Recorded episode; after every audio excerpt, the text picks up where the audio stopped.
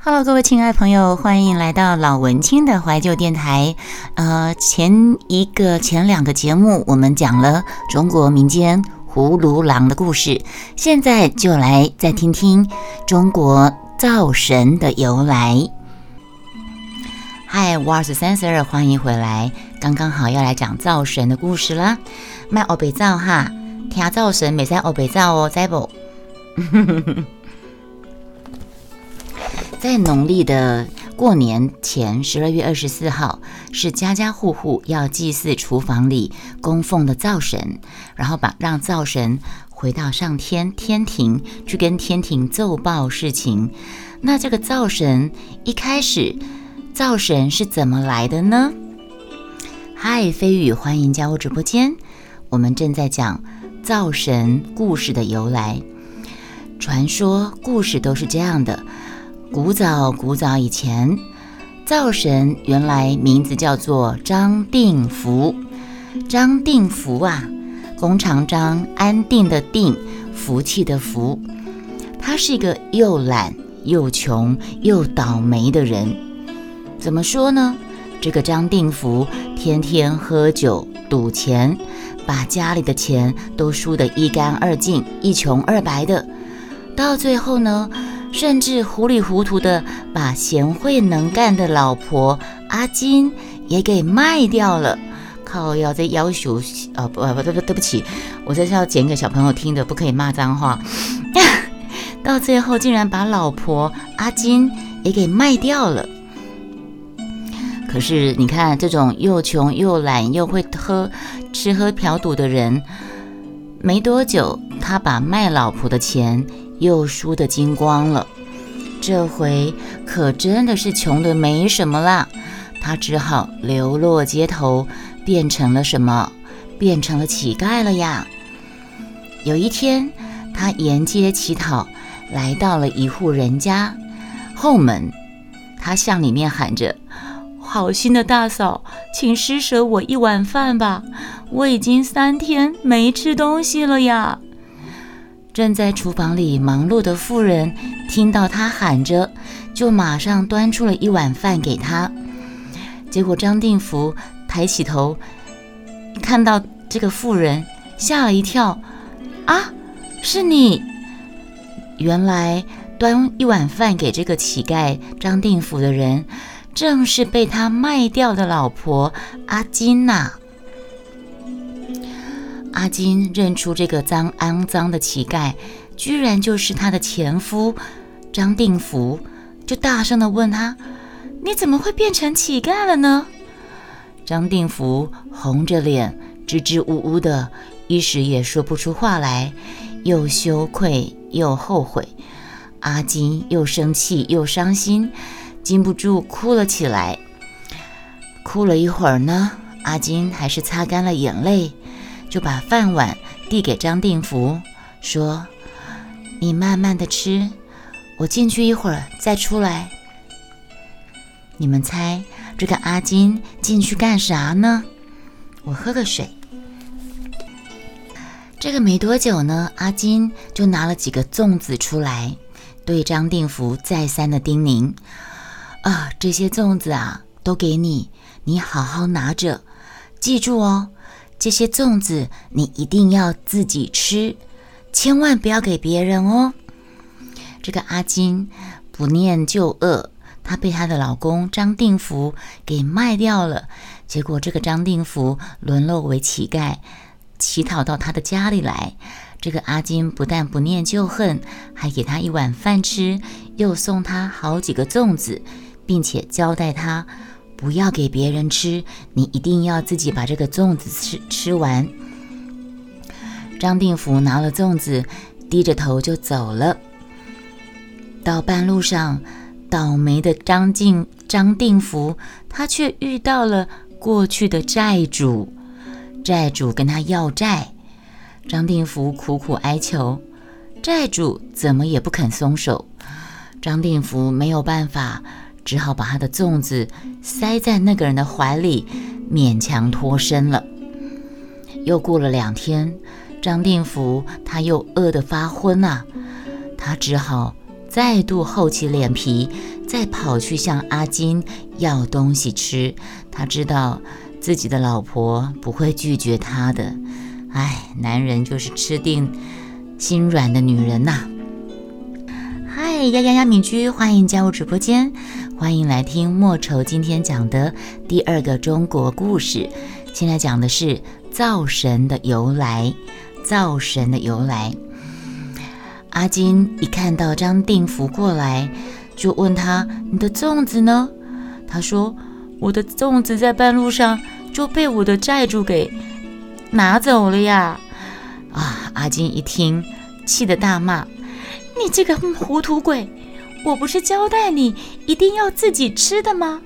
你不知道我在粽子里面藏了十两的银子，你怎么白白送给人家呢？”张定福大吃一惊：“银子？你说粽子里面有银子？”哎呀，他又懊恼的，又捶胸顿足的说：“哎呀！”我怎么就是这么的倒霉呀？阿金摇摇头，叹口气说：“算了算了，天下没有不劳而获的事情啊。这些钱不是我自己努力工作赚来的，所以才保不住的呀。”张定福呆呆地站在那里，想不到阿金对自己这么好。自己却这样的没有出息，真的是又羞又愧，真的是百感交集，也后悔不当初啊，悔不当初自己怎么那么不振作呢？好吃懒做，又又狂赌滥饮，把自己的钱都赌光，把自己老婆都赌掉呢？这个时候呢，前面突然传来一阵脚步声，有人凶巴巴的在喊阿金的名字，阿金就着急的说。哎呀，糟糕！是我丈夫，他的脾气非常的坏啊！你赶快躲一躲，不要让我丈夫看见了。张定福慌张的不知道该躲哪里去好，躲桌底下不行啊，躲碗柜里面更不成。他转身看到烧饭的大灶，他想也不想就一头钻了进去，他就往大灶。古时候烧饭的那个大灶，那个张定福为了躲阿金的老公，所以就只好一头就钻进去大灶里面了。阿金的丈夫一跨进厨房，很不高兴的就骂他：“我叫你老半天了，你一声不响，你躲在厨房干啥呢？”阿金低着头，一句话也不敢吭声。她丈夫又说：“你别呆呆站在那里。”快去给我打一桶水来！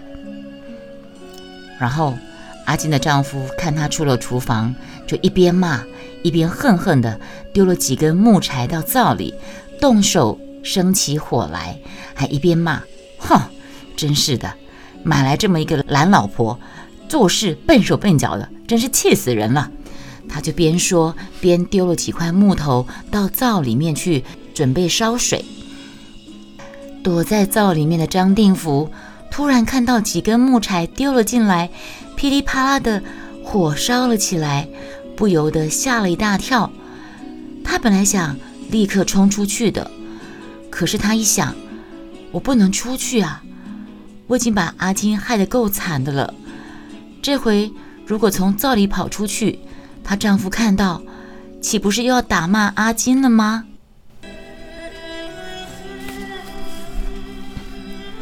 张定福这时候心里想：“我不可以再害阿金了。”他心里面一横，算了，反正我这样活着，这么没有出息的人，运气又这么差，我不如死在灶里，做个没有出息的鬼吧。张定福把心一横，就这样，他也不跑出去，因为他不想从灶里面跑出去，会害了阿金，所以呢。张定福就这么的活活的在灶里面被烧死了。等到阿金回来，这个灶已经烧起熊熊大火，要救张定福也来不及了。阿金她想到，这个毕竟是曾经是她丈夫的人，就这么不明不白的。阿金想到，这个曾经是她丈夫的人。不明不白的就死在灶里面，心里面还是非常的悲痛。从这天开始，阿金每天烧菜做饭，一看到大灶就会泪眼汪汪的想起她之前的丈夫张定福来了。哎呀，人家不是说一夜夫妻百日恩嘛？纵使老公再不好，毕竟曾经是她丈夫，而且又是这么的横死，她不敢明目张胆的祭拜他，所以呢，偷偷的立了一个写着“定福神位”的神主牌，放在灶头上祭拜。原来是这样的，原来这个阿金他不敢明目张胆的祭拜，就只好偷偷的立了一个。定福神位的神主牌放在灶头上祭拜，那日子久了呢，邻居的大婶大叔看到阿金拜定福神位，就好奇的问说：“哎，阿金啊，这是什么神啊？我怎么从来没有听过？因为这个被烧死的前夫叫做张定福嘛，所以他写定福神位。”邻居好奇，纷纷问阿金。这是什么神啊？怎么没听过呢？阿金当然不敢说实话呀，就胡乱扯个谎啊！这个这个是灶神呐，我们每天三餐都是在灶上做的呀，当然应该拜拜灶神。邻居觉得哎很有道理呀，所以呢也都回家拜起定福灶神来了，定福神位。嗯，那天上的玉皇大帝发现许多人家厨房就冒起了祭神的香烟，觉得很惊奇。经过调查，才知道张定福烧死在灶里面的事情的经过。那玉皇大帝立刻招来张定福的鬼魂，然后玉皇大帝跟他说：“你生前不做好事。”临死的时候倒是发了一念之善。为什么说他发了一念之善呢？因为他知道，如果他从灶里面跑出来，一定会害阿金，被她现在的老公不谅解，甚至会遭受呃不好的对对待。所以呢，她宁死也不肯跑出去。玉皇大帝说：“你临死倒是发了一念之善。”可怜你为了阿金活活烧死在灶里，我就正式派你做厨房里的灶神吧。不过呢，为了处罚你生前所犯的恶行，你要每天辛辛苦苦的记录调查每户人家所做的好事跟坏事，每一项行为都要仔细的记录下来，到年尾要向我报告。所以每年的十二月二十四日，农历的过年前的农历中国人过农历年的十二月二十四日，灶神他都要到天上去跟玉皇大帝禀告凡人平日的行为。那凡凡间的人呢，为了让灶神多说好话，不说坏话。都会在农历的十二月二十四日这天，准备了许多甜点祭拜，假滴滴恭候恭候为假滴滴，让嘴甜甜的灶神嘴巴可以上天庭去讲他们家的好话。这个上面的这个故事，就是中国民间有关于灶神的由来。现在应该很多人不知道什么叫做灶神了吧？嗯嗯，其实很多朋友跟我讲说，我可不可以替他们家的小朋友说一些睡前的故事？嗯，我觉得中国故事也不错。那如果你们家有小朋友想要听睡前的故事，欢迎你跟我联络，然后或者我可以为你们家的宝宝说他喜欢的故事，好吗？那我们下次再见喽，拜拜。